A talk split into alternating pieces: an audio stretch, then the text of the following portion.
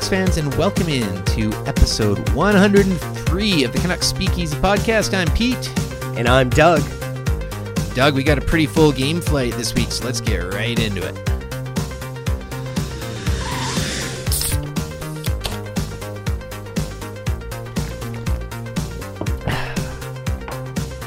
There are four Canuck games on this flight this week. The Canucks landed in Winnipeg to start off their little road trip with a 5 1 victory. JT Miller had a hat trick and an assist.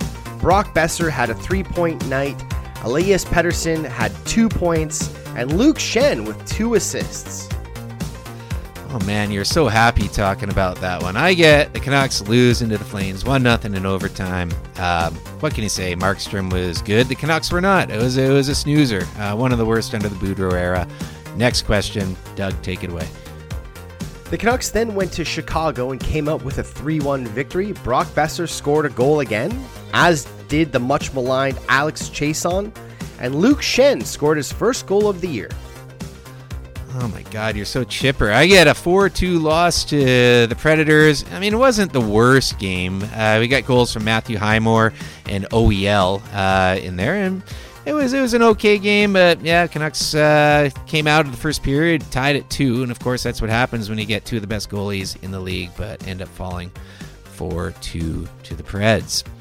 Well, you certainly did better than I did on that one, Doug. I sure did. I got the two wins on that little flight there. Uh, also, back to back games where a Canucks defenseman scored a goal. I don't think that's happened all year this year.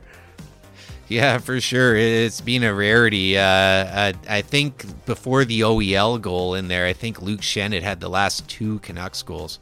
That's crazy. So I guess I was wrong then. I thought it was Luke Schenn's first goal of the year, but I guess it was his second. Um, so uh, his, correction his there. Second. But yeah, yeah, that long one in the empty net. Yeah, it's it's been a, a, a rough hoe for the Canucks defense and goals this year. Yeah, and we uh, we have a great conversation coming up with uh, Stefan Roget from Canucks Army. We talk about that. We talk about all things Canucks. We have a really good long conversation with him, um, and uh, we have a few things to chat about before that as well. Before we get into our plethora of Canucks stuff, and Doug, I guess uh, let's start with uh, our new tradition, which is talking about the outro song from the previous episode. Eh? Yeah. So you edited last week's episode, and you picked the outro track was a which was a Kruder and Dor- Dorfmeister uh, track, which was really cool. I thought it worked very, very well with the outro. Uh, why don't you tell the people a little bit about that DJ group and you know that track?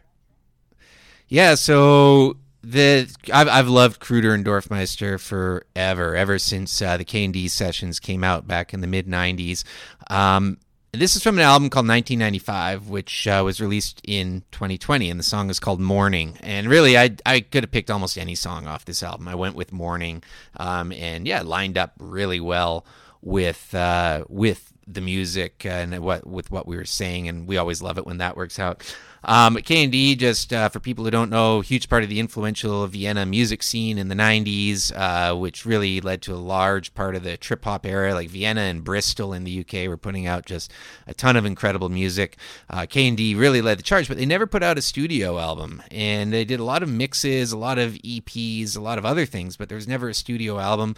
This was just kind of came out of nowhere all of a sudden in 2020. It, they, they redid a bunch of songs that they'd recorded back in 1995 and put this out and it just really embraces that sound. It's like you know it's like it's like when you go back to like a favorite book or something or like uh, you know a really good sequel to a movie that you never thought you'd see and this was really what that was for me. Um, but i love uh, kruder and dorfmeister and uh, i just thought it was kind of the right time to chuck them onto the playlist and um, yeah track was morning and i thought it worked really well yeah, I agree. I thought it worked really well with the outro as well. And another thing that I think you and I want to do for February, which is Black History Month, is we want to highlight and showcase some black musicians and artists in the outro tracks. So for the month of February, we're going to highlight black musicians and black artists for the outro track, which I know we did it we kind of did it halfway through February last year, but it's something I think we want to make a bit of a speakeasy tradition moving forward.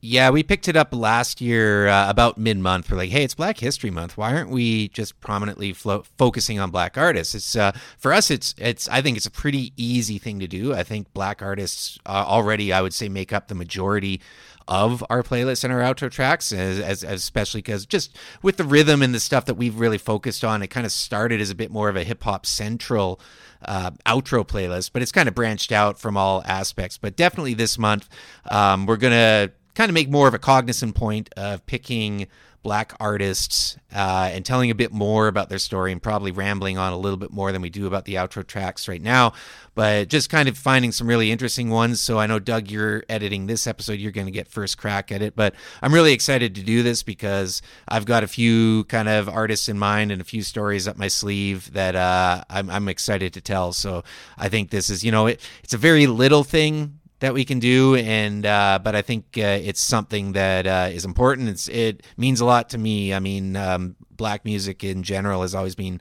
very very close to my heart. I grew up on motown which probably explains my love of hip-hop during the sample era but i'm excited to do this again and uh, yeah you get first crack at it so i'm looking forward to seeing what you do with this.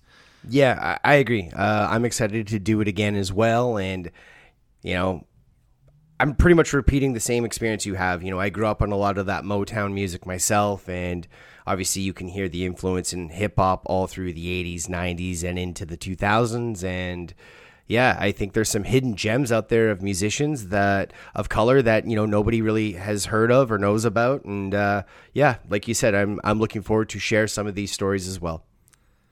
Wicked. Well, you get first crack, like I said. So I'm looking forward to hearing what you do. And I've already, like I said, I got a couple uh, in mind as well.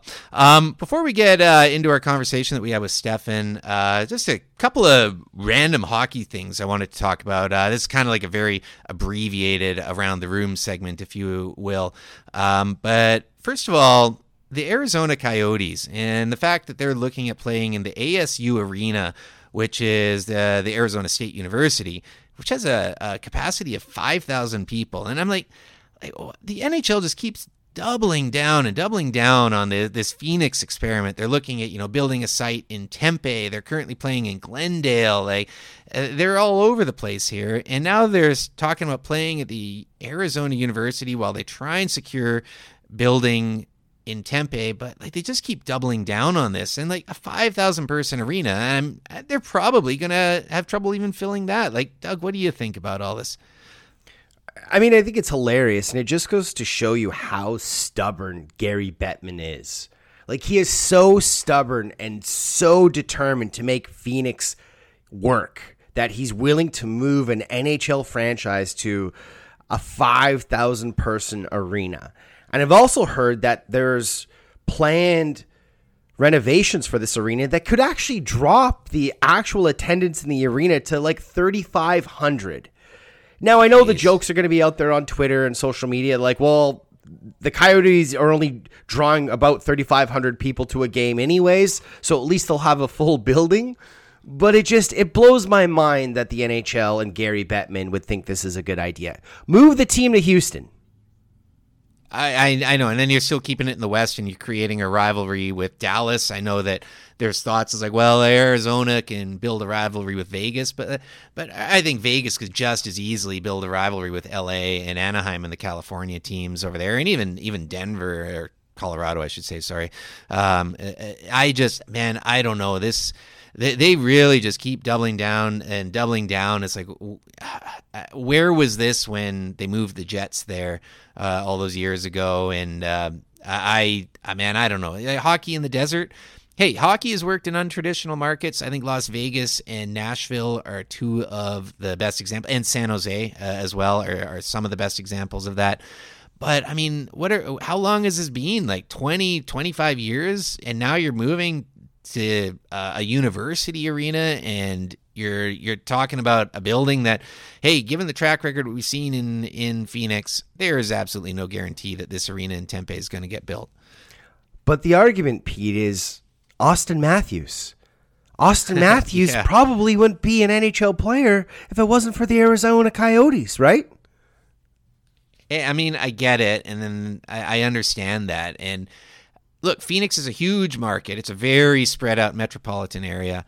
but is it? It hasn't proven to me that it's a hockey. Now, granted, the the Coyotes have done nothing to really make themselves look like they're succeeding, but they've got an absolute stockpile of picks. I believe they have nine picks in the first three rounds this year. So they they they're looking at doing a retool and reboot, and that would align with moving into a new arena. So I get that. Maybe that's what the NHL is like. Just wait, just wait. But I'm telling you, man, like it's gonna it's just a really weird look for the league to to go and play in a five thousand seat venue. Another headline, Pete. I don't know if you saw much about the, but this Rocky Wirtz, uh, I guess, outburst yeah. at a town hall meeting. Did you catch any of that? Yeah, I did. Uh, look, that dude is so tone deaf and so old white man yells at cloud hockey that it's is it's embarrassing. Uh, that whole thing was just painfully embarrassing. Uh, uh, you you can't just shove that message. We're not talking about this. We're not talking about this. It's like that is ex- the exact opposite of what you should be saying right now. Look, he's he's a, a dinosaur there. I have no respect for the way he handled that. You're in front of you're you're doing your town hall with your season ticket holders there's there's so many better things they could do. You knew this was going to come up. I, I thought the, the reporters did a great job in asking those questions because this is important. You can't just be like, oh, this is done. And the situation isn't done in Chicago. You now have John Doe 3. You have more cases coming out. It's, it's not done. And, you know, I, I've read a lot of different things about this as well. Uh, you know, people saying like, hey, uh, what about parents who what if their kids get drafted by chicago this is important like what about other players going to play with this organization. And hey, look, I also tweeted uh, uh, before the Canucks played the Hawks that that you could buy tickets for eight bucks there. Like the Chicago fan base is not happy with Chicago. One of my best friends is a Blackhawks fan who lives here in Vancouver. He's not happy with it, and and rightfully so. Like, could you imagine if this egg was on the Canucks' face here with the way they handle this? It would just be an absolute nightmare. But Chicago is turning on the Blackhawks right now, and to have something like that is just. I know he apologized right after, probably because anyone he knew is like, dude, you've just made an absolute public relations nightmare uh, with this whole thing. But um, yeah, I mean, geez, it pisses me off even just talking about it. Uh, I'm I'm I'm not very happy with uh, that. You you can't just say, oh, we're not talking about this. We're not talking about this. It's like you know, screw you, old white man. Like yeah, this is this is important. You got to talk about this, and your fans want you to talk about this, and you can't just just push it under the rug. And not to pile on Gary Bettman, but I'm totally going to pile on Gary Bettman. I don't know if you Do saw it. his comments, but he kind of came out into the defense of Rocky Wirtz as well, just saying that he thought, you know, it's a stressful thing, and you know, he still, um, you know he he's stressed out about the situation like that's like what are you doing baloney. Gary? Like, how baloney. are you doing that's, this that's just that's just bull like i mean come on that's uh I haven't seen that one myself, but like, yeah, that's just ri- ridiculous. Like, oh, it's stressful. Yeah, uh, you could tell that to any of the other victims. Anyone else has gone through that. Yeah, it's stressful. So we got to pity the billionaire owner of the team because it might damage his wallet, and it is damaging his wallet. Like, ah, anyways. Yeah, typical Gary always sticking up for the owners instead of the players that actually make this sport what it is. Yeah, yeah. Uh, I mean, hey, look, uh, Bettman has grown the game a lot. I'll then we could go into that another time. He has done good things for it, but uh, that kind of doubling down just makes me see red. Hey, you can follow me on Twitter. I'm at Pete underscore Gas, and uh, the podcast is at Canuck Speak. Give me a follow on Twitter at Doug Venn. And be sure to check out the playlist on Spotify. It's the Canuck Speakeasy outro playlist. Another funky jam will be added to the playlist at the end of this episode. All right, Doug, let's get into our conversation with Stefan Roget from Canucks Army.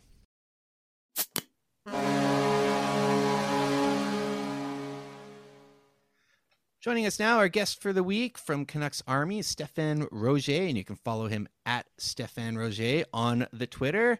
Stefan, welcome back. Hey, thanks for having me. Always a pleasure.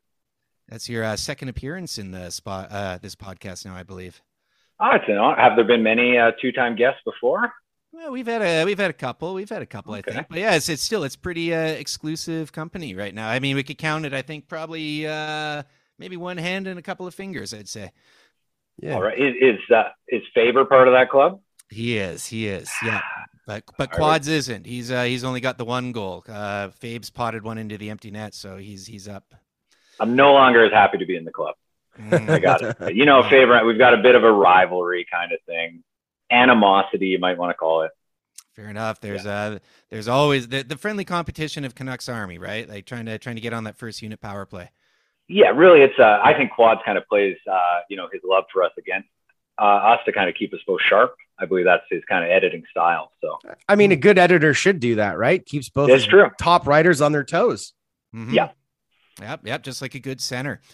Um, Stefan, there's there's so much to to talk about in this week off uh, right now. I mean, there is the All Star game, but uh, I I don't know about you guys. Like uh, Doug, I know we've talked about before. We're not really All Star game uh, fans too much. Oh, Doug, what do you what do you got there? I will say this Wyatt Russell is actually in the celebrity game and he did play um US agent in Captain America or Winter Soldier, sorry, Falcon Winter Soldier. So that's kind of cool. Wyatt Russell, Goldie Hawn, and Kurt Russell's son was also in Vancouver, played junior hockey up in North Van for years. So that's kind of cool. But yeah, I, I kind of agree. Not the biggest fan That's- of the All Star game. That's not gonna. I, I I appreciate that, Doug, but that's still not gonna really sell me on it. I'm afraid.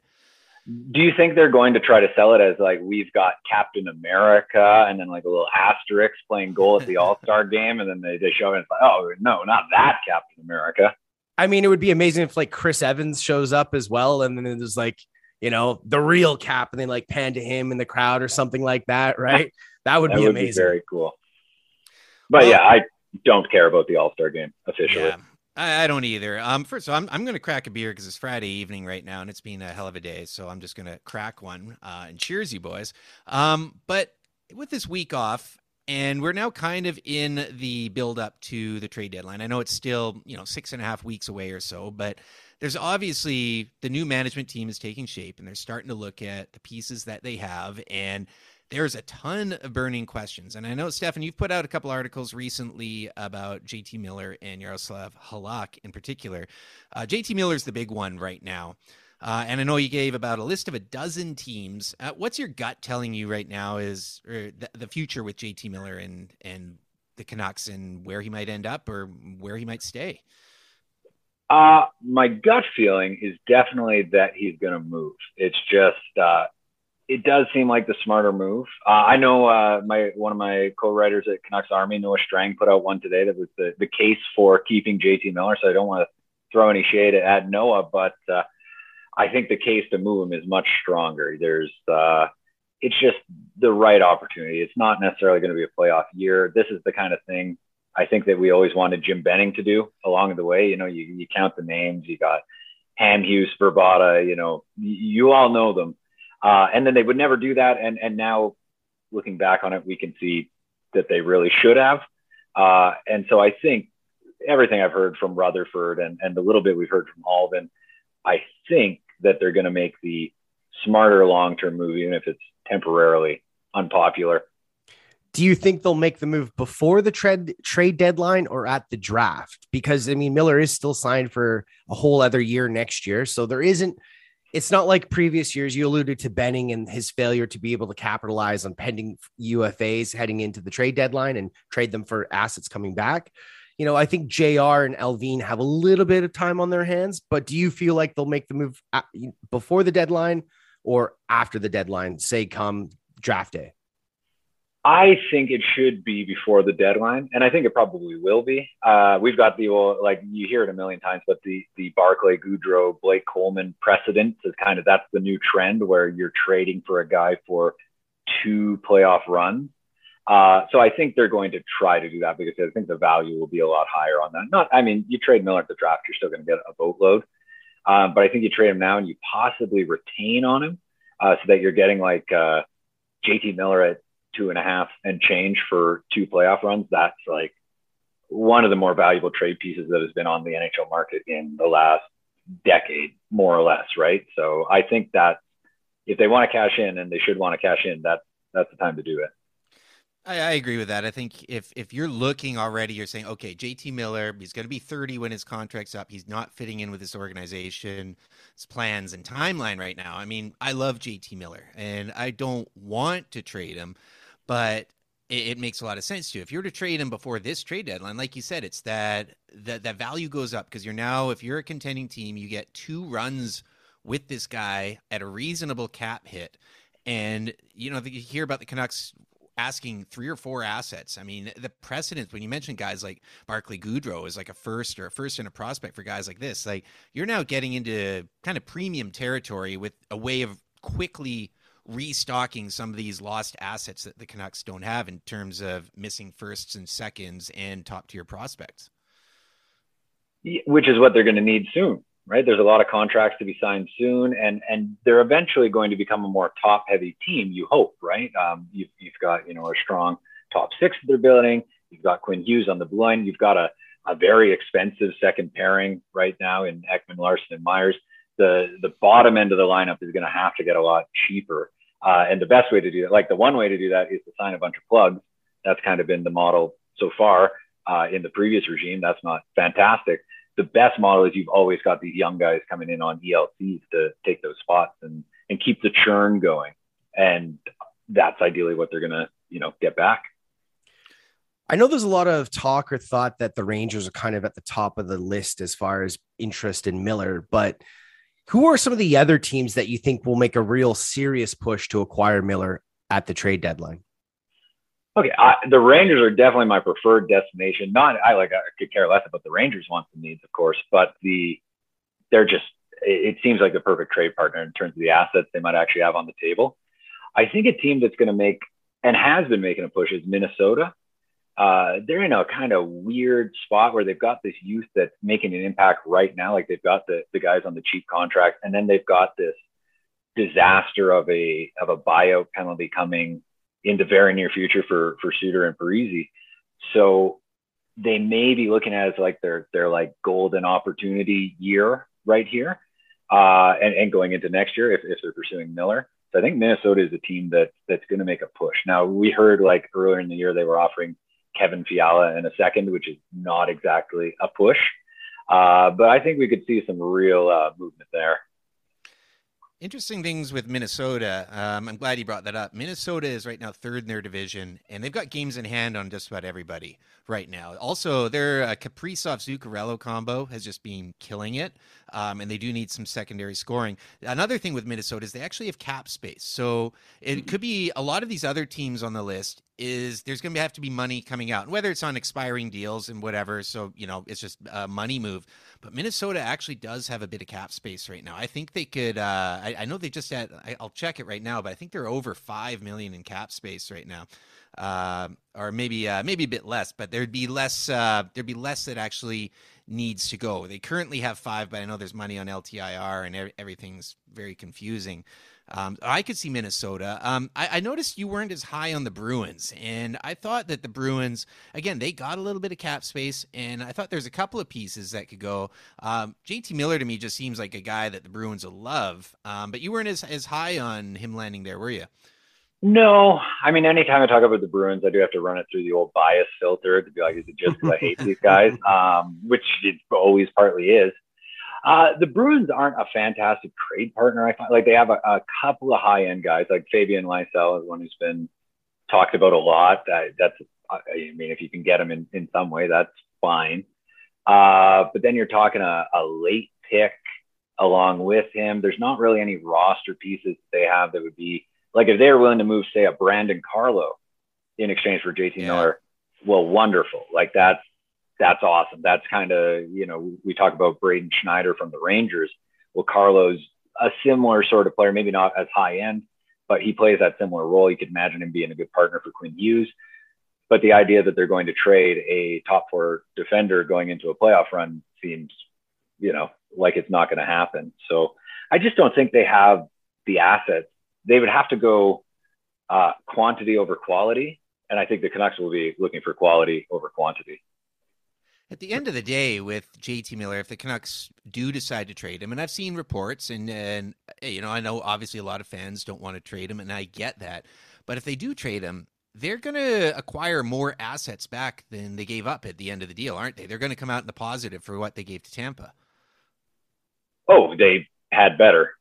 Like, if they were going to trade, what are we talking here? Uh, first and a third and uh, Mazanec. Yeah, is that his name? Did I get yeah, that Peter one right? Okay. Mazanec, yeah, yeah. So, I mean, if that's all they would get back in return, and a you know a a, a later mid tier first at that, I think you almost want to just keep Miller for another year at that value and then flip him at the next deadline for whatever you get, right? But I gotta think they're getting a first and a premium blue chip asset. Like the the prospect that they get should really be the centerpiece of it. You wanna you want a player who's about to step in. You're going to get their whole NHL career starting maybe next season. Uh, that's where they should be aiming, and I think they'll get it. And that's the thing as well is if you're trading someone to a playoff team, you're looking at a late, mid to late first rounder, right? So yeah. it's still a bit of the lottery balls. You kind of need that blue chipper to make sure that you get that guarantee. It's like, okay, we know what we're getting with this piece, as opposed of a wild card of an 18 year old. And most yeah, of those and- picks end up being lottery protected in any ways, right? And I don't think the teams that is it only the top 10 teams now that can actually jump up to the first overall pick or oh, it might even be less I, right i think i think it's uh, 10 now they've changed it yet again yeah um, it, but, it is 10 yeah um, so JT Miller, obviously the big one, obviously a guy that, hey, I, I'm a huge JT Miller fan. Um, I think uh, right now my favorite three Canucks are all guys I'm hearing in the in the rumor mill right now: Miller, Motte, and Garland. I'm like, I'm gonna hold off on any jerseys or anything else uh, for a little while. Tyler Motte though, is again, uh, geez, he's a guy who I think he's been fantastic this year. He's, uh, he, I always think he's fantastic, but this is another guy who is obviously going to attract attention being a UFA. And the Canucks only have a couple of guys really who are UFA trade chips right now. Yeah, I think it's I I absolutely adore Tyler Motte, right? Like on the ice, you know, perfect fourth liner, inspirational player, like drags his teammates into the fight with that energy all the time. Off the ice, he's got his mental health advocacy, like he's been he's been really a hero to a lot of people for that. But uh, I'm going to sound a little repetitive here. Moving forward, there's going to be some higher contracts up top. You're going to have to fill at the bottom with with cheapies. You're looking at probably two million plus to keep Motte after the season. I think he he cleans up two million plus on on a multi-year deal on the UFA market easily. Um, so I think you move him now in the anticipation that you won't be able to afford him as a fourth liner moving forward. Sucks, but you know do you think there's an argument to be made with the recent play of the fourth line to keep Motte? I mean, there's an argument that Highmore, Lammikko, and Motte have been the most consistent Canucks in the last two weeks. I actually think that's an argument against keeping Motte. Okay. Sorry, sorry to turn that one around no, on you. This is why. But, this is what uh, we want, right? We want the debate. I uh, I think that line looks so. And Motte was injured, you know, for some of it, but I think especially Lammikko and Highmore looked so bad at the start of the year, right? Like I, I kind of written this Lammikko hype piece after the Juolevi trade, where I was like, man, this guy's got some great underlying numbers. You know, he's a big pivot. Like he could, this could be a really good fourth line center, like the next Tommi Santala. And uh, and then he just stank for like the the whole first portion of the year. And I was thinking, oh, you know, this is not great. And then just a different coach with a, with a stronger system turns it around. I think if you have quality coaching, just about anyone can fill that role. Maybe not as good as a Tyler Motte, but like Matthew Highmore didn't look this good last year. Lammikko didn't look this good earlier in the year. Motte's looking great with them, but I got to believe you can get someone at a million or less who's going to do a passable job there and save you some money up higher. And and this is really, I think, the, the the crux of it all is I think it does come back to Miller and what you're telling the team. Where it's, it's like, okay, if you're if you're trading Miller this year, it's like, well, now you may as well kind of go all in. And I love Miller and I love Motte uh, but you're now you're in the process of trying to go in an off season where you have cap space and you have some assets. And this is something you know you mentioned guys like Hamhuis uh, and and all these players that we didn't end up flipping at, at peak value at trade deadlines and this is a, cap space is valuable, but this team does desperately need to restock. And then if they were to sign Tyler Motte for let's say two and a quarter million, uh, you know, a bit north of two, there's going to be a lot of people out here in this fan base who says, "Oh, what are they doing spending that money on a fourth liner again right now?" I mean, you look at, I mean, Lammikko and Highmore are both going to need to get re-signed, but you can probably get them on cheap deals. Uh, but I think that's kind of the thought right now is like, hey, you mentioned that number two blue line pairing, which is like a $13 million pairing with Myers and OEL. Um, I think right now, once you decide the Miller domino, I guess is what I'm saying, is going to really kind of set in motion. Um, but I'm a bit concerned. The only thing I'm concerned with is like, what does that message, what does that send to a lot of the young core of the team if you're doing that? It's like, hey, we're we're blowing this up uh, a bit. Um, are you telling them it's like, be patient. This is a rebuild on the fly, or like how how do you think you deal with some of the guys like Pettersson and Hughes and um, and just what are you what are you telling them?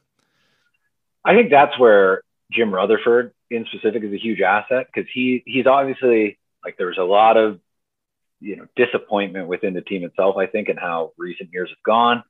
And Rutherford's coming in has been a, a breath of fresh air, like Boudreau as well, and Al- Alvin. I called him Alvin earlier. That's embarrassing on a podcast, but uh, uh, no, you're fine. We we screw up names. Myself in particular, I screw up names all the time. You can just call him Patrick, and uh, that's what I usually do with a lot of the players. Sure, yeah, that that aforementioned GM. Uh, yeah. I think Rutherford's coming in, and and you know, Allvin comes from the the Pittsburgh organization too, in a roundabout way. Like they they get to come in and say, hey, we've done this before. We've we've built a, a winner, right? And and it's going to require maybe a little bit of patience from the young core. Um, but I think they are going to sell them on a retool instead of a rebuild. I think, like you you talked about the bare cupboard.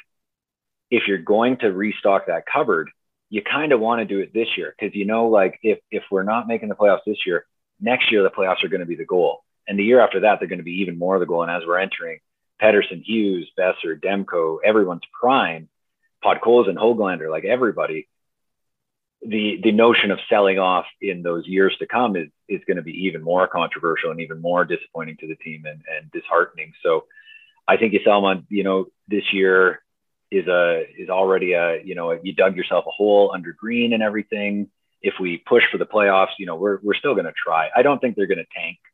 Um, I think we've seen players miss a lot of time this year, and the rest of the players step up. So I think even in the absence of Miller, uh, and Motte and Halak and, and whoever they move, the Pacific Division is enough of a mess. They could stay in the fight pretty late and maybe even sneak into a lower spot. Um, and then I think they say, okay, we're, we're getting these assets this year. We're restocking the cupboard. And then next year we, we start putting together a, a playoff contender.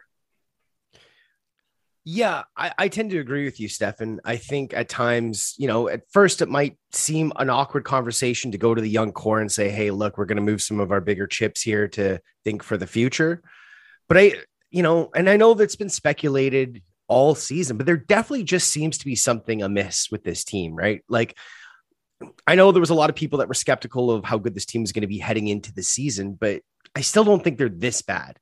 I mean, I don't think anyone thought that this would be one of the lower scoring teams in the NHL, given the firepower they have up front. But you know, they have they have been, and I don't know what it is. Like maybe there is, and again, don't want to speculate, but you know, maybe there is some a bit of friction in the dressing room, or there's just strong personalities that are butting heads. I know it was Frank Seravalli, and I believe Elliotte Friedman also reported this that the only two names of the forwards they're hearing that aren't potentially on the trade market are Petey and Bo Horvat. What do you think of Bo Horvat's name not being out there in trade talks?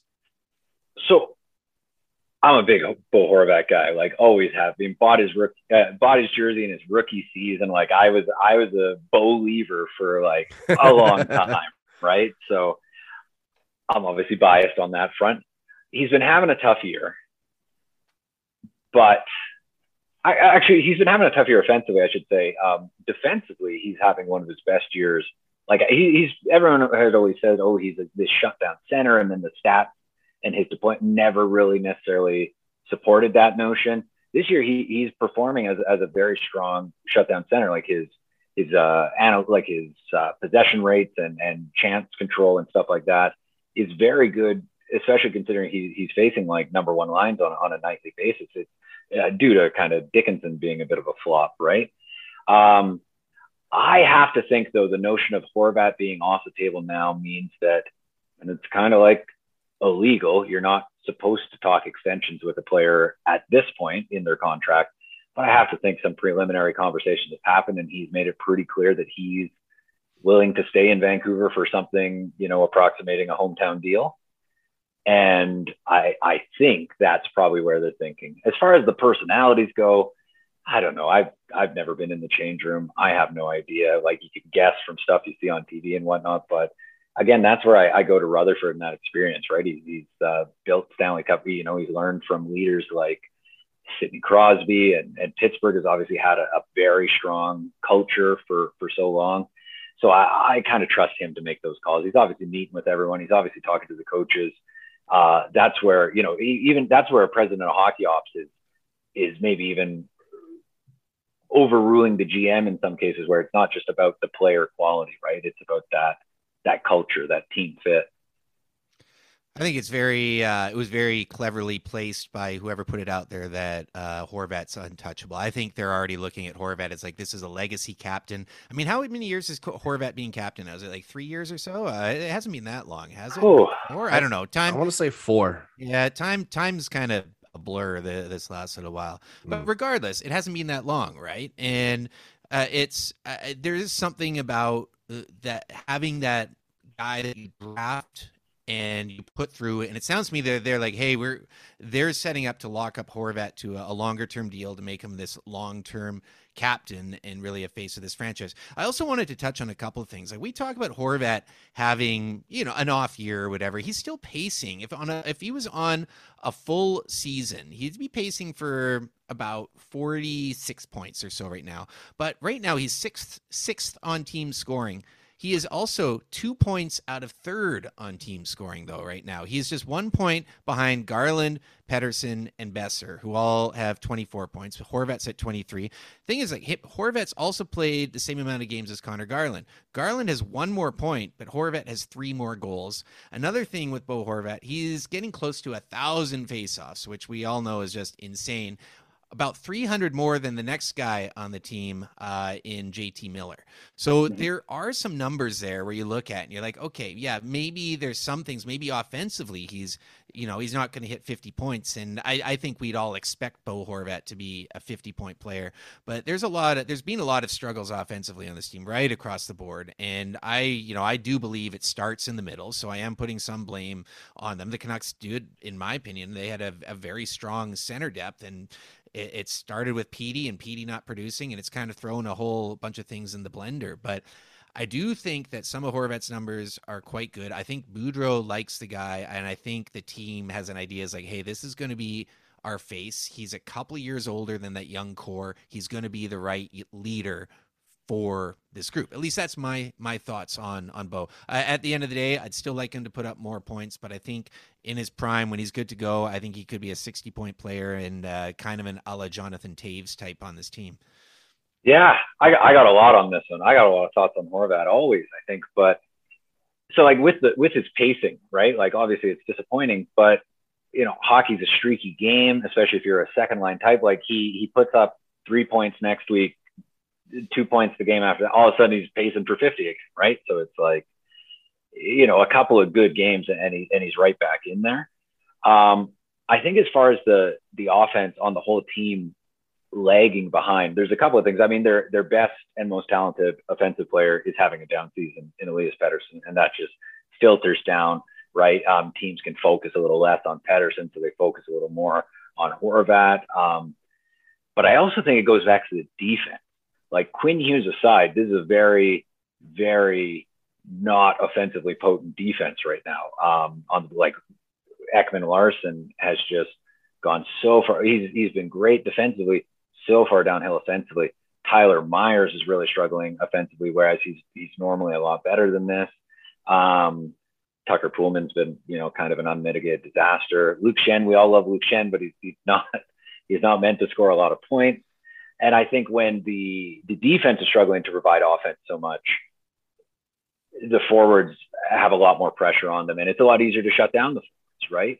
Um, one further thing that I think is a factor too is when a new coach comes in um, and, and, installs new systems, as Boudreau has done. Ideally, you want your defensive systems to be relatively simple, and that means they're probably easier to pick up. Like we've seen how the shift in the team's defensive play and especially penalty killing, has been so quick offensive systems take a little bit more time, right? That's where you're trying to outgame the other team. That's where that's where a little bit more complexity comes in. And I think that especially with how condensed their schedule's been and, and, and missing some practices and, and things like that with, with all the, with all the COVID incidents. I think that it may just take the team a little bit longer to get on Boudreau's offensive page.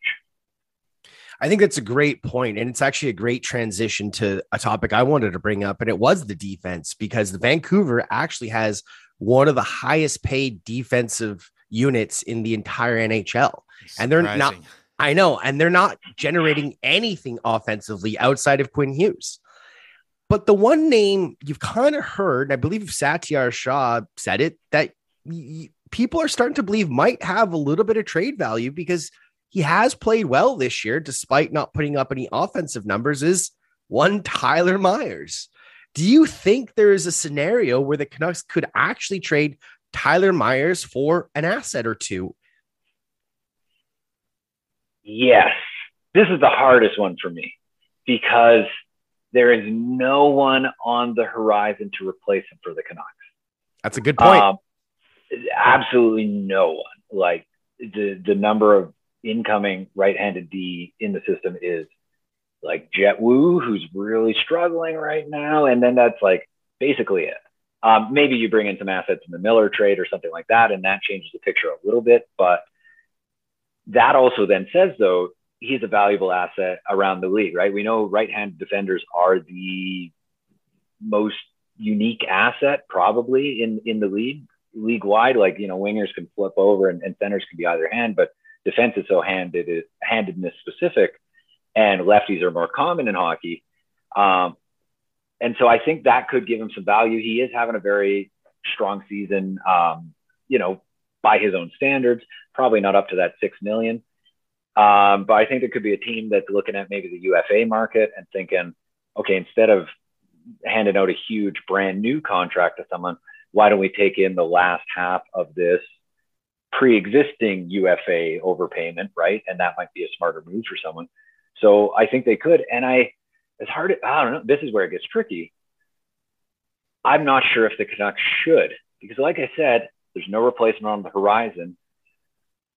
But if you can get out of that contract before it becomes, you know, a true albatross, that's a smart move. Like we, you know, in in two or three years, what's Myers going to look like, right? Um, I also trust Rutherford to maybe pick up some of these. You know, he picked up John Marino for for a song in in Pittsburgh from Edmonton and turned him into a top four right hand defenseman, right? So I think, yeah, I think if they can move him for any sort of asset, uh, that might be the smart move, as much as it might hurt in the short term. I'm all all all for it myself. Uh, if it if it was an option. I mean, because even a year or so ago, we are like that. That's unfathomable. Myers got two years left after this. He has a modified no trade. I believe it's ten teams that he can't get traded to. Um, but it's a six million cap hit. Has he been playing six million? No, but he's actually the difference between where he was in that six million. Uh, I'd say at the start of even last year to now, it's shrunk a lot. And I have long on this show said, hey there's Tyler Myers the player and there's Tyler Myers the contract, and like everyone in this this city and who who've been used to this pushed up right against the cap where every dollar counts. Tyler Myers a lot of the time gets an unfair rap in this market. It would certainly hurt the right side D when you're losing a top four guy. However, maybe in the deal you're taking a contract back, even you know at a lesser one, you know a money move. You're more than likely going to have to take something back. So maybe you're getting a team's number three or number four right D back in the process, and maybe has one or two year left on there. There's going to be some sort of money move on it. Um, but I I think the real prize here is is six million dollars in cap space, and Rutherford keeps talking about it. I think they're going to explore every avenue they possibly can. And Doug, you know, you mentioned the blue line. This blue line only has eight goals uh, on the year. You know who leads the team in uh, blue line goals? OEL. He's got three of those eight goals.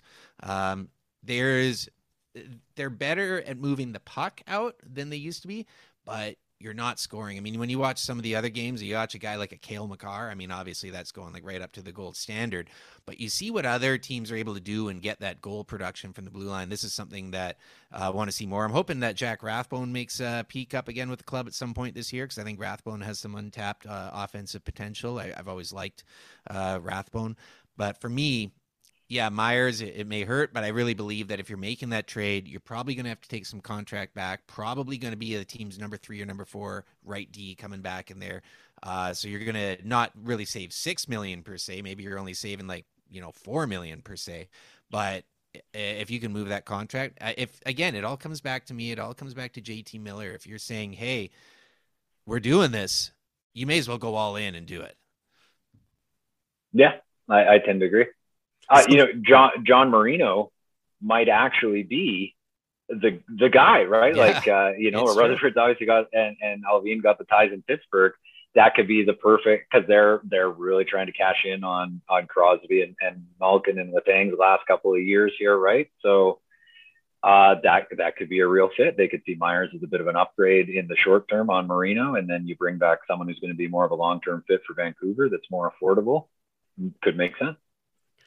So the other guy, and Pete, you kind of mentioned, you know, if the Canucks end up trading a guy like JT Miller, then they need to go all in.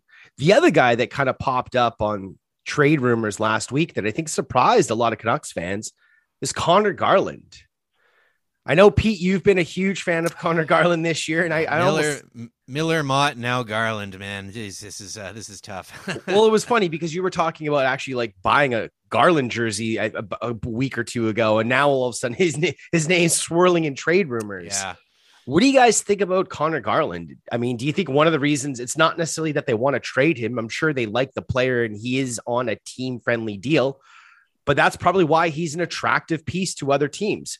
He's on a team friendly, cost control deal. He's a productive player, and he's a guy that I think a lot of teams would who aren't necessarily even on a playoff push. They're just looking to acquire a good, serviceable player and potentially giving up assets. Do you guys think Conor Garland should be getting traded from the Canucks?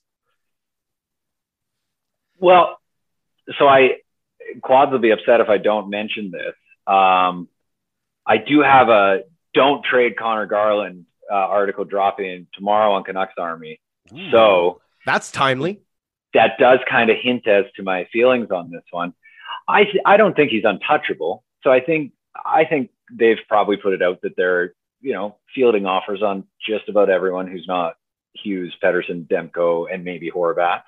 Um, but it would take a lot because you're going to lose in the next over the next two seasons, you're going to lose one of Miller, Boeser, or Horvat.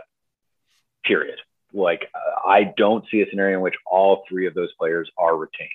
Um, Podkolzin and Hoglander are ideally going to move up into top six roles, but they're not necessarily ready. Maybe they won't ever be ready. Uh, some of them, you know, Hoglander's maybe looking like he'll be more of a kind of, you know, elite third liner, middle sixer kind of guy, right?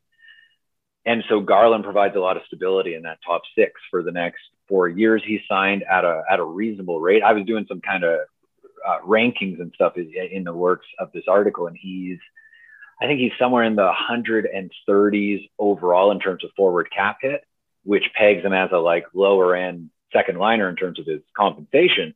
But then in terms of even strength scoring, he's he's in the 70s, right? So he's a borderline first line five on five scorer.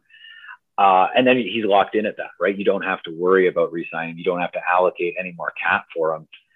I think that the stability that he's going to offer for the next four years to that top six, when they hope to be competitive, is going to be really hard to give up. Plus, he's a fan favorite. Like you said, you want to buy the jersey. Um, if they trade JT Miller, who's another fan favorite, keeping Garland around really softens the blow. Like the games have been so much more watchable this year. Uh, and the idea you remove Miller and, and, and, Garland from that, that that really changes the the picture for a lot of fans, I imagine. Um, plus, there's asset management. You traded effectively the ninth overall pick for him, give or take. Like it's hard to break it down, right? But more or less, he was he was acquired for the ninth overall pick.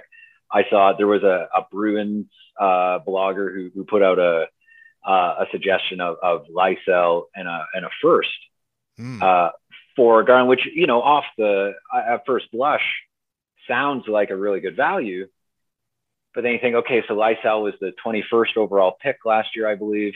Um, their pick this year is going to be in the 20s as well. Are two picks in the 20s worth the ninth? Like that even that almost sounds like a, a, a common like trade up sort of deal, right? Mm-hmm. And so did you did you rent Garland for a year for for effectively a wash in value or even a downgrade in value? That would seem really silly, right? So I think unless someone comes in and really targets Garland and says, okay, we're like opening up the coffers for him, I don't think it's going to happen. Yeah, I'd agree with that too. I don't think there's there's obviously there's no rush or real reason to trade Conor Garland. He's his age lines up. His contract is just south of five million. It's it's it's he's locked up for another four years. Obviously, there's appeal to him. I mean, any team who's played against Vancouver this year would be like, oh, hey, that's a guy that we want on the team. But I don't think there is, unless, like you said, someone comes in with just something that's too good to refuse. I mean, hey, if Gretzky got traded, like I always say, anyone can get traded. So here's a proposal I put out there, and I'd love to hear what you guys think. And again, you know, I know you you love coming up with these theory crafting uh, some of these deals. Here's a proposal for Garland I put out there, and it was trading him and Luke Schenn to the Nashville Predators for Dante Fabbro, Luke Prokop, who's also a right-handed defenseman, and a second round pick. You're saving Ooh. about 3.25 million in cap. You're getting two young right-hand defensemen to put back into your system and you're also getting a second round pick. I mean, I don't mind that. I mean, just because I really like Dante Fabbro. Um, Luke Prokop's a decent prospect as well. He is, he is, and I mean, you're getting another, uh, like you said, a guy who's on an entry level deal just starting this year. Mm-hmm. So um, it's interesting. And ah. Nashville also has the cap space to make that trade. And Nashville just pumps out defensemen, so they'll replace those guys within a couple of weeks, anyways. Wow. Okay, that is a thinker. Um, I really like Fabbro. Got the got the hometown connection, right? So you're, you're thinking yep. you're probably signing that person for long term.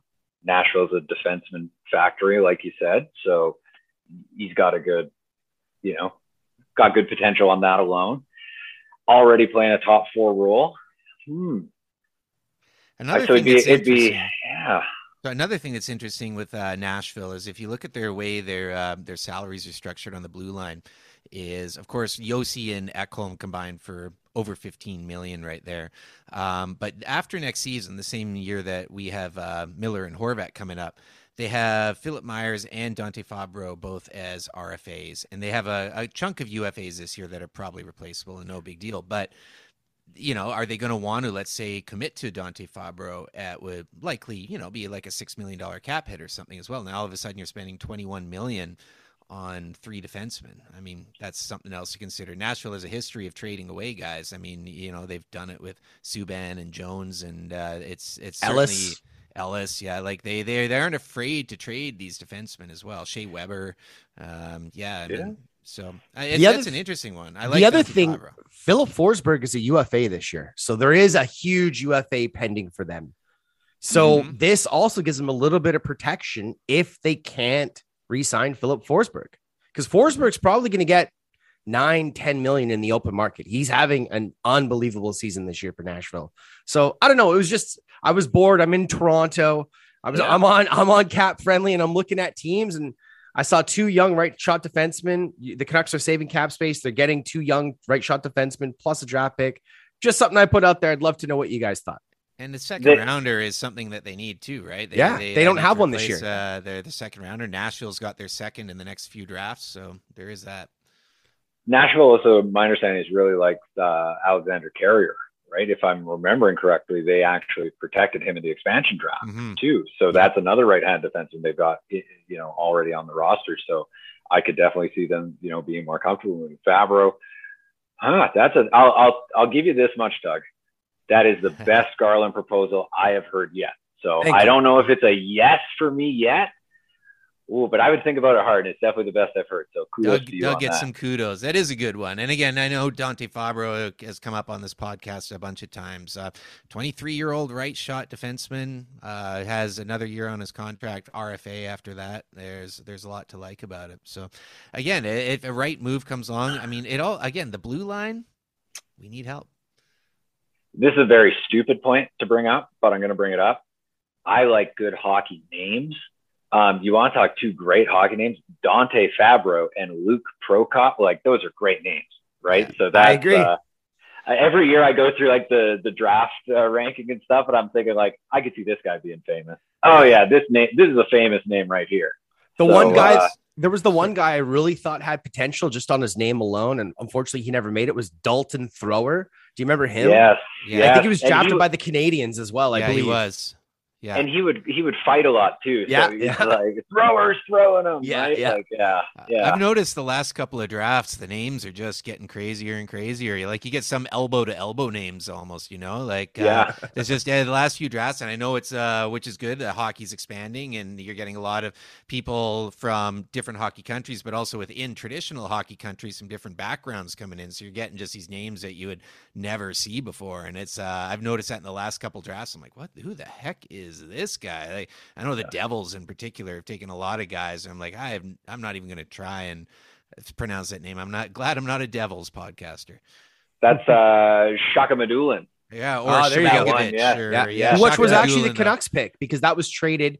Tampa traded yeah. our pick to Jersey. Was it for Blake Coleman? Maybe. I think it might have been the yeah. first. It was Blake Coleman, and so that Medulin kid would have t- theoretically is the Canucks pick. That's uh, that's a great one. That's a great name yeah. as well.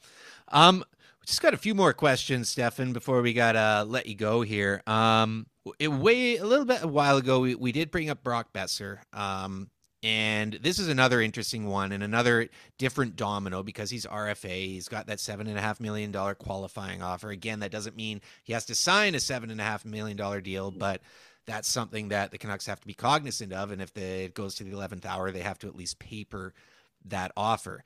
Um, he's an interesting one uh, because we you know we talk about Conor Garland and wingers. Um, what do you think uh, is the best course of action here with Brock Boeser?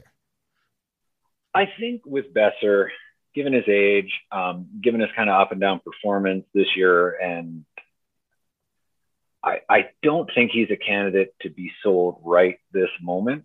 Um, I think it, it not necessarily selling low because he has rebounded so well under Boudreau. Um, but I don't think it's the time to maximize on the return for him.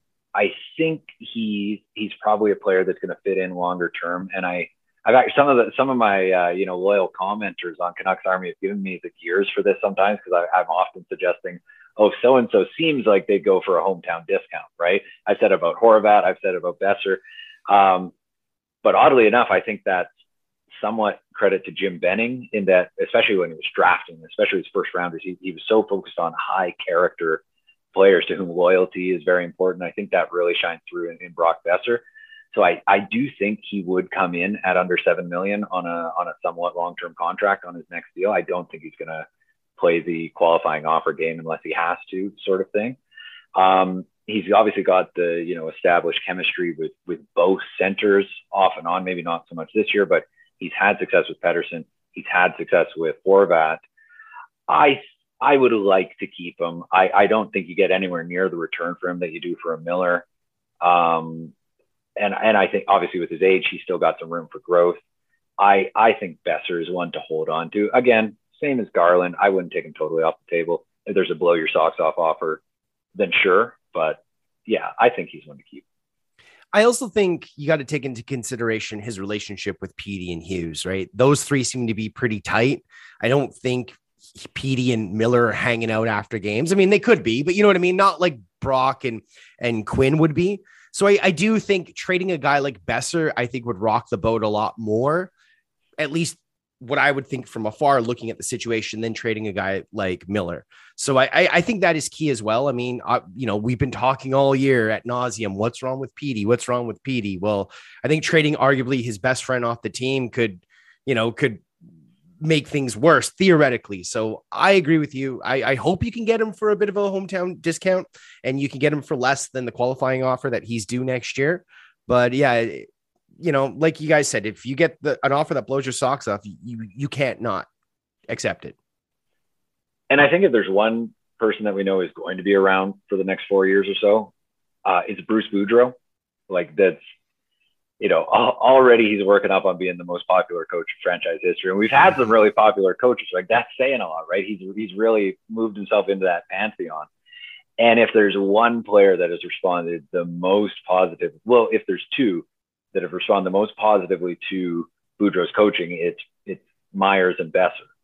right? Like JT Miller is playing great under uh, Boudreau, but he was playing great under Green as well, right? And so it's obvious that that Boeser and Boudreau in particular have really jived well, uh, and you're going to keep Boudreau around for a long time, we hope. And so, you know, keep uh, keep the good times rolling.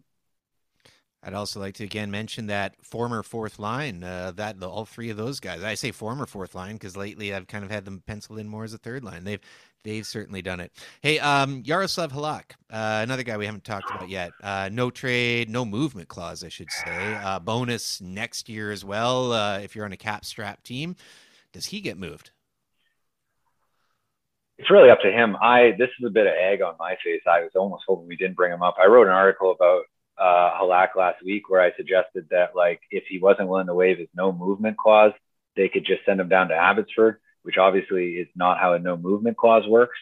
Um, and I wrote it at like six in the morning uh, before my morning matcha tea, so I was just not thinking. And like literally every commenter is like, "You don't even know how a no movement clause works." oh, this so-called blogger, da da da, or, or they're going like, oh, you think he's he's not going to waive it for a trade, but he's going to waive it to go to Abbotsford? And so I like, oh god, I almost like deleted the article. I was like, this is just just a page one rewrite. Um, so it is up to him. He's got no movement. He's earned it at this point in his career, right? Um, but damn, if he if he's not willing to waive it, maybe you just like don't play him, right? Like that sounds harsh. But Demko's going to play the bulk of the games from here on out regardless, right? Like that's Demko's really shaping up to be a, almost a Markstrom-esque workhorse. Uh, Spencer Martin probably deserves a shot with how he's shown this year. You want to see what you've got in him while he's still in that kind of age where he could still be one of those Jordan Binnington type late breakout goalies.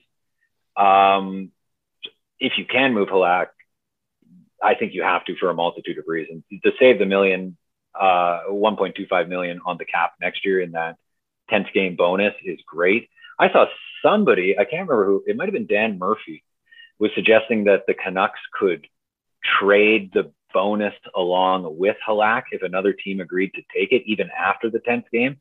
I've done some digging around on that. I can't find any, that sounds a little hinky to me. Uh, the idea of trading a bonus with a player. So that I, I would have to do some more digging on that to see if that's actually the case. Um, to save that million and, 0.25 next year is a big deal, I think, right? Like we, we talked about not being able to keep Mont. Um, that would cover Mont's raise. It covers the extra bit of buyout that we're going to have to pay for. Let's not mention those players right now. We'll mention Braden Holtby and someone else. Um, you need that cap more than you need Halak for the rest of the year. Plus, you get to try out Martin uh, a little bit more if he's if he's down to be traded, you trade him for whatever you can get, even for nothing, honestly. And you also got uh, Luongo coming off the books. Um, and yeah, we're one more game for Halak, so it's going to be interesting to see uh, what they do. I, I don't know if with a no movement, if you can move him to a taxi squad. I don't know how no. you can't you can't move him to taxi. I guess because yeah, that's kind of the same thing as sending him down, right? So, so I mean, what if you know you maybe your hand may be forced? You're playing like if you're going to move him, you really got to do it soon because he's sitting at nine games. Um, and uh, I know Doug, you got something there, but I just also want to quickly point out that it is awesome that Canucks fans are so freaking passionate that they'll uh, that the, and Canucks fans, as crazy as we are, it's a pretty knowledgeable fan base, and that's what makes us as as crazy as we are. Is is I I do think Canucks fans understand the intricacies and the ins and outs of this cap world more than a lot of other fan bases do, which is a blessing and a curse. Doug, you got something? I don't have the schedule in front of me, so this is kind of a loaded question or an uneducated question, I guess. But how many games do you think Halak will get between now and the trade deadline? I mean, do you think there's a possibility he doesn't play another game until the trade deadline and the Canucks just kind of say, hey, look, man, like if you want to go, I mean, there's a plenty of teams in the NHL that could use a, a Halak, Toronto, Edmonton, um, Colorado for crying out loud could probably use Halak services, in my opinion. You know, again, I don't have the schedule in front of me, but you know, how many games realistically do you think this guy's going to get between now and the trade deadline? What's interesting is the only back to backs the Canucks have between now and the trade deadline are the two games when they come back from the All Star break, so the 8th and ninth, both at home. And then the two games before the trade deadline, the 19th and the 20th, also both at home against the Flames and Sabres. Otherwise, it there's a lot of home games in this stretch. Um, not all home games, but it is possible that you could ride Demko if he's healthy the whole way. I mean, it would be very unusual uh, to do that, but you, could. Oh, sorry, I missed. Uh, there's uh, there's two as well. Sorry, end of February, I missed Rangers and Devils. So you got three sets of back to backs. Um, but it's still. I mean, look at it around it. There's it's possible you could just ride Demko there. So so I'll posit a uh, a nightmare scenario for you. So you're uh, you know you're the Canucks front office. You're sitting up in the in the booth. You're watching the game. You're you're you've got some calls going in, and, and you've got a deal on the table for Demko, and he's agreed to it. You know, you say you pre-cleared this destination with him, right? For for Halak, only... not for Halak, not Demko. Oh God, did I say Demko? Oh yeah. no, no, no! Please do not put that. I am not advocating moving Demko. So, uh, so sorry. So no, did I say Demko's playing? Demko's playing in this scenario. Okay. You've got a deal on the table for Halak you're watching the game in the press booth, you know, you're you're almost like, okay, as soon as this game's over, we're gonna we're gonna fax it over, we're gonna flip him to, you know, whoever Toronto for for a second round pick, and then Demko gets uh, injured, and you know, it's it's it's it's early enough in the game that Halak comes in, becomes the goalie of record, earns that million 1.25 million bonus, and then you you know you trade him the next day. Like that yeah. would be that's something that I could see happening like intentionally in the Benning regime where they trade him literally the day after his bonus hits yeah. the, the thing. But any as long as he's on the bench, that's a risk, right? As long as he's the backup goalie, you know, that's that's a real risk. So it's uh it's a tough situation. Yeah, it puts uh, puts a lot more emphasis on if you're going to move him. Now is the time, and especially with uh, with Spencer Martin, obviously proving that he's a very capable backup as well. Last one for you here, Stefan. Before we let you go, um, who's a wild card trade candidate for the Canucks? Someone that maybe we haven't t- necessarily talked about or not talked about a lot. Is there someone who could surprise and you're like, oh, hey, I, did, I didn't see the Canucks moving this guy?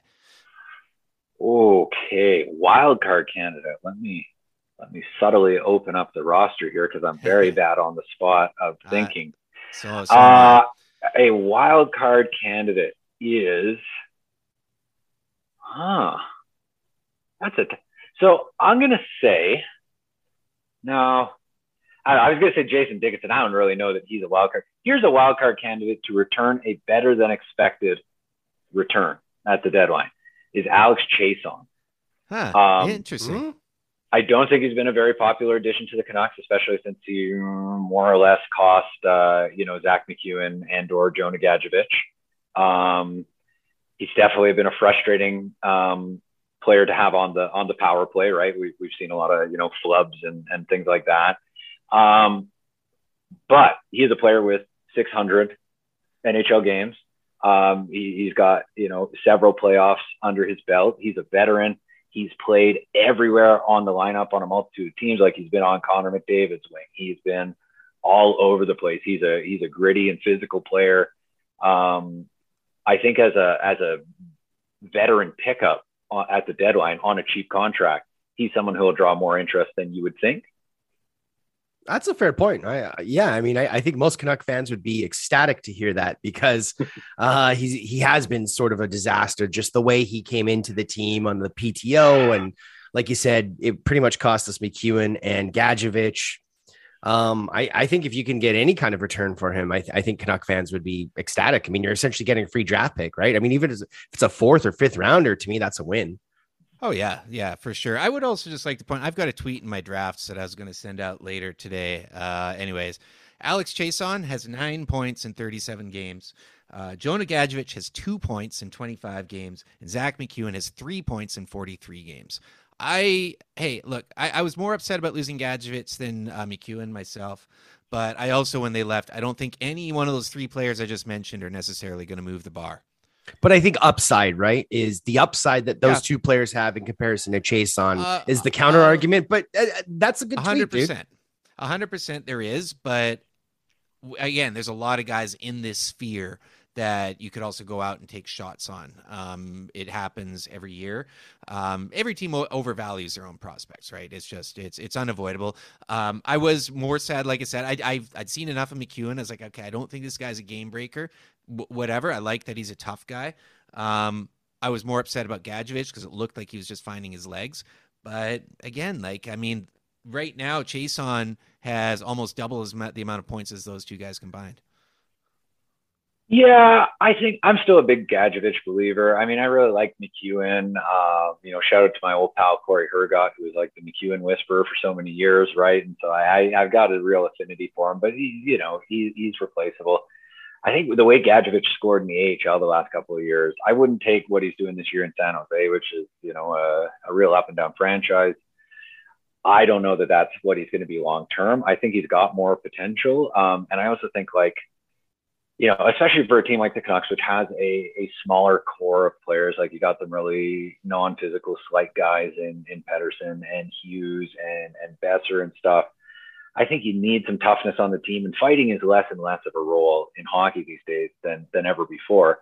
But it still does play a role, right? And I mean, you've taken a liberty on the Canucks, uh, and you've got Alex Chiasson skating at you you're, you're probably almost excited. You're like, this guy's never won a fight in his life, right? Like, I, sweet. I, I get to hit Hughes and beat up Alex Chiasson. What a deal.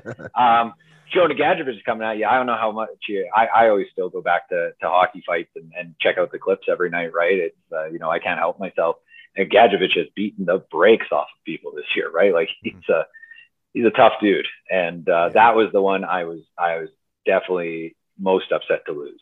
So yeah, and and and yeah, team toughness, right? And that's uh, that is something that at times we haven't seen. I do feel like there is more of a pushback lately from this team, but certainly towards the end of the green era, there uh, I was just yelling at the TV as guys continuously got dumped on their ass. Yeah. And lastly, lastly, lastly, here's Stefan. Thanks again for joining Pete and I on the podcast. We had you on about a year ago, and about a year ago, I believe WandaVision was on Disney Plus. Um, I thought all the Marvel shows have been great on Disney Plus. Right now, the big talk on Disney Plus is Book of Boba Fett and Mandalorian. I'm not the biggest Star Wars guy. I enjoy Star Wars, but I'm not like a diehard. But what are you enjoying more, Book of Boba Fett or Mandalorian? Might not be fair since there's three seasons of Mando and only one of Book of Boba Fett, but what do you think? Okay, so I don't know how close you've been following the Book of Boba Fett. I don't know that they're technically different series anymore.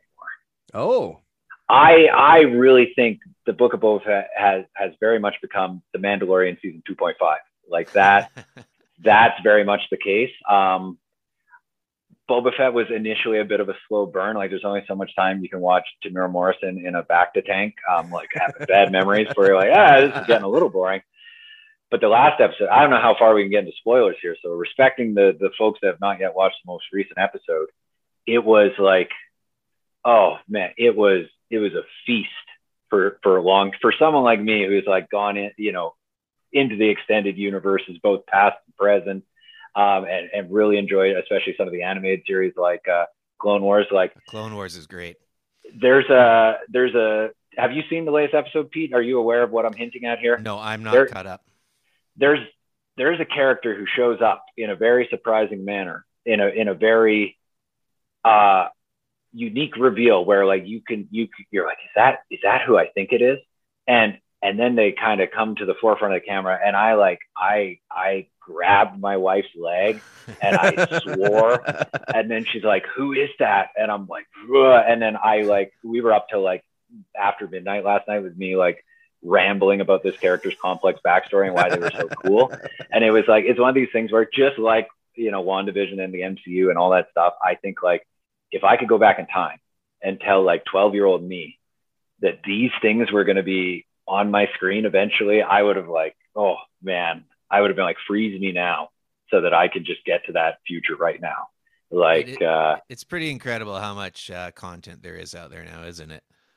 True and like sometimes people will complain to me where they're like oh there's so much marvel stuff or oh there's so much star wars stuff it's so hard to keep up and then i'm like well you know what then it ain't for you like if you're not if you're not lapping this stuff up like we've got moon knight coming yeah. i just the fact that I'm going to be able to speak to other human beings about Moon Knight, one of my favorite Marvel characters of all time, is just magic for me. So it's like we I've said this a million times.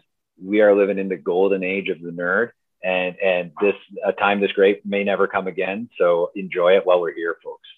The geek shall inherit the earth. Absolutely.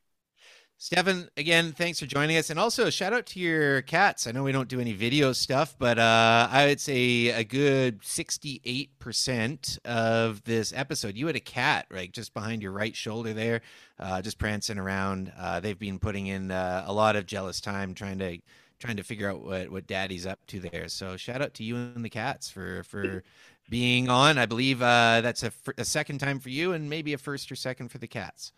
I, I, think he got more of Marty last time, and now Bagheera was was the one over the shoulder this time. So uh, yeah, I guess she wanted to even the record a little bit. But uh, mom's working downstairs right now, so so they're like they're desperate for some human attention. awesome. Hey, uh, thanks again, uh, Stefan. You can follow him on Twitter, Stefan Roget, R O G E T, and of course Canucks Army. And uh, I'm looking forward to. Uh, I guess that's tomorrow, and this episode's dropping tomorrow as well. I'm looking forward to reading your takes on Conor Garland some more. Excellent. All right, and just want to give a special shout out at the end here to my mom, who is going to listen to this episode. She's a big fan of Pete and Doug, uh, and so hello, mom. Awesome. Hey, mom. I uh, appreciate that as well. Hi, I mom. Think my, I don't think my mom's listened to an episode. I don't think she uh, she's she's not a podcaster. That's tough. Right on. Thanks again, Stefan. We'll have to make it a hat trick uh, sometime next season. Sounds like a plan.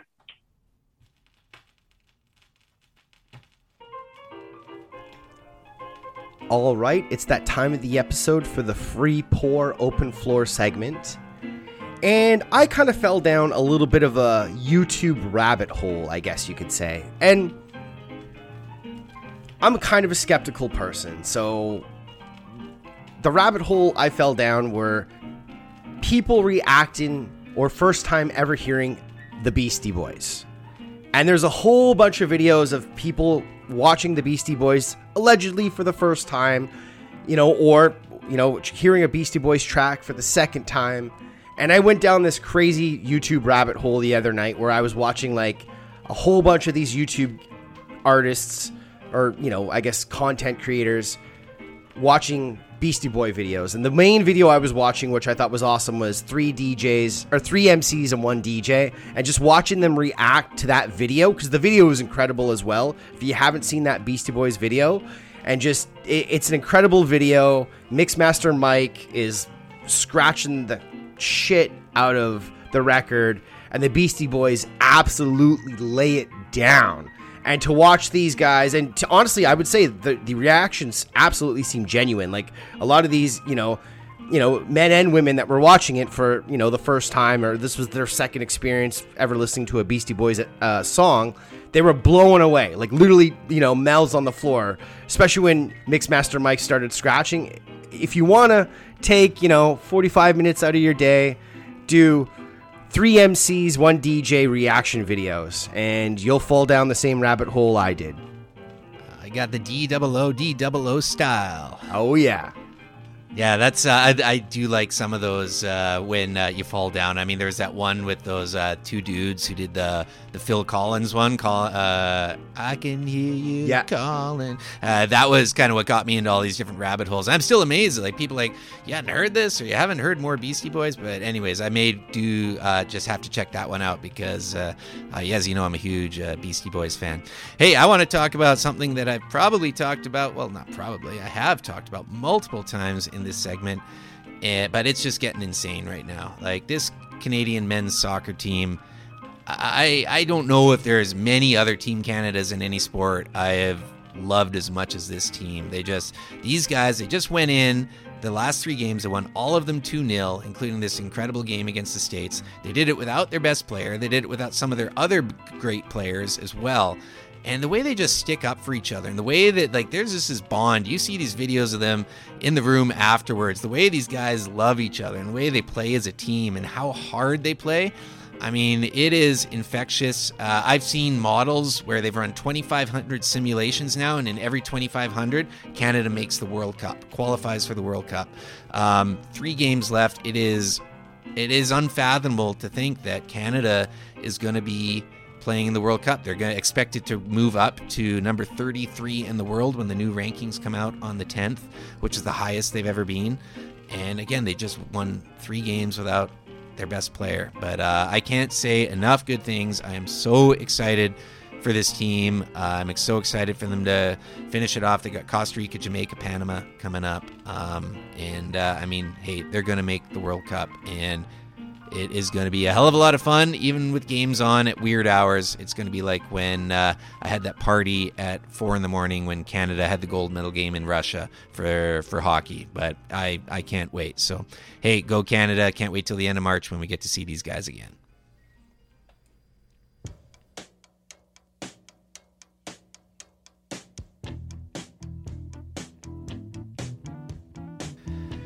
Thanks for tuning in, folks. Episode 103, just about in the books. Thanks again to Stefan Roget for joining us. Uh, great conversation both times he's been on the show. Um, really knowledgeable fan, and just you know, just again, fun conversation. That's that's uh, what we always try and do is just just have a good conversation. So cheers, Stefan and Stefan's cats. That was a good one.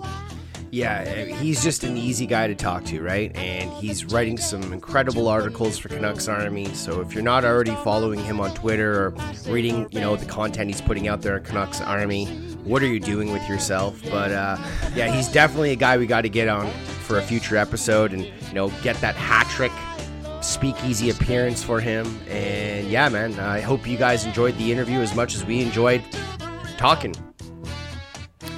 Yeah, for sure, man. It was uh, it was a good one. Um, Doug, also just before we sign off, uh, a couple other things in sports have happened. Um, apparently, the Olympics started. Um, it's a weird one for me to get excited about this year for a number of reasons, but uh, um, I will be watching it as much as I can. But it just kind of very quietly, uh, all of a sudden this morning, the uh, opening ceremonies, and yeah, we got the Olympics upon us now. Yeah, I honestly haven't caught a minute of the Olympics. I know it's just started. I will give this. I know there's a lot of controversy this year with it, the Olympics being in China. But the Olympics, the one thing it always does so well is telling these personal stories of these athletes of these athletes and it makes you care about them. And the other thing that makes me really excited about this year's Olympics and it's not even anything to do with Canada is the Jamaican bobsled team is back, baby. Jaman. That's always a good one. I've had a couple people send me uh, tweets and stories about that today. I, I always love that. And as someone who uh, spent two weeks traveling around Jamaica as well, I got a I got a lot of love for that. But uh, it's great to see the Jamaican bobsled team back. Also, we know who's going to be in the Super Bowl now. Um, I am not too surprised. I did go out on the limb and think uh, I was like, you know, I wanted to take the Bengals. I, I on game day, I texted a couple buddies. I'm like, I think the Bengals are going to take it. Um, Rams, I was less surprised with. Uh, although both, again, close games. How good is this NFL postseason being, and what do you think about uh, Super Bowl? Yeah, I mean, I definitely expected the Rams to be there. I mean, it's in LA, so it's just perfect. But the Bengals, man, I, I didn't think they had it. I thought it was already a, a big win for them just getting to the conference final, but they pulled it off. And the other thing, if we're going to touch on football, and I didn't talk about it uh, yet. But you know, Tom Brady, congratulations on an incredible career and retiring. I hope you enjoy retirement. You deserve it, and thanks for the memories, man. Yeah, he's. Uh, I mean, he's the goat, right? It's to be uh, crazy not having him around. Hey, once again, you can follow us online. I'm on Twitter at Pete underscore gas, and do check out our playlist on Spotify, the Canucks Speakeasy outro playlist. This track is getting added to it as well. Give me a follow on Twitter at Doug Venn. Be sure to follow the podcast on Twitter at Canucks Speak. As always, thanks for listening. Hasta luego.